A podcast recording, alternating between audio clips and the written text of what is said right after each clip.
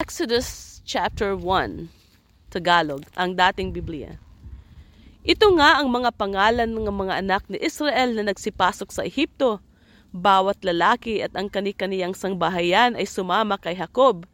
Si Reuben, si Simeon, si Levi at si Judah, si Issachar, si Zabulon at si Benjamin, si Dan at si Naphtali, si Gad at si Aser, at lahat ng tao na lumabas sa balakang ni Jacob ay pitumpung tao at si Jose ay nasa Ehipto na. At namatay si Jose at ang lahat niyang kapatid at ang buong lahing yaon at ang mga anak ni Israel ay lumago at kumapal na maigi at dumami at naging totoong makapangyarihan at ang lupain ay napuno nila.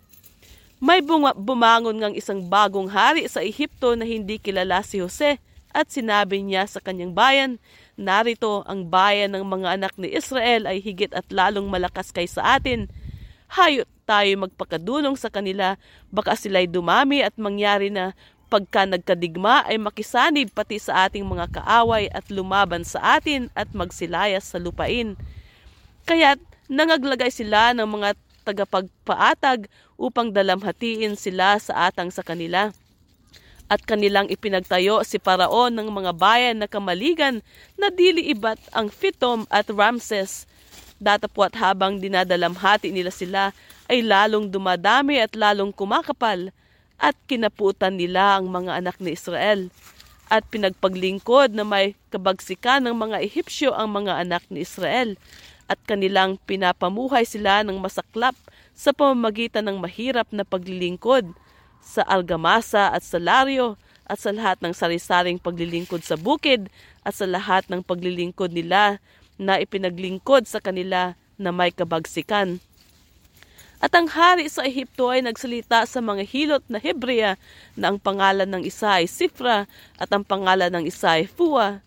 At kanyang sinabi, Paghilot ninyo sa mga babaeng Hebrea at pagtingin ninyo sa kanila sa dakong panganganakan kung lalaki ay papatayin nga ninyo, datapwat kung babae ay inyong bubuhayin Datapwat ang mga hilot ay nangatakot sa Diyos at hindi ginawa ang gaya ng iniutos sa kanila ng hari sa Ehipto, kundi iniligtas na buhay ang mga batang lalaki.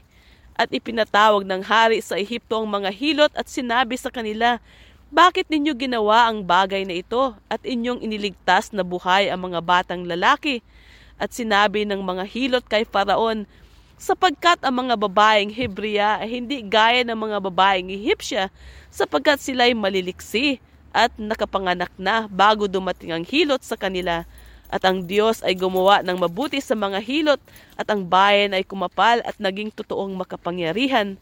At nangyari na sapagkat ang mga hilot ay natakot sa Diyos ay iginawa niya sila ng mga sangbahayan.